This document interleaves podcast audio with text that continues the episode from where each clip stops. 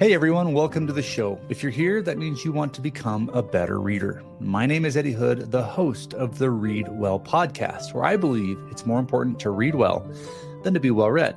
Now, whether your interests are in the works of Plato or you want to figure out how to make a great tasting curry, my job is to inspire you to open the book, take some notes, and learn something new.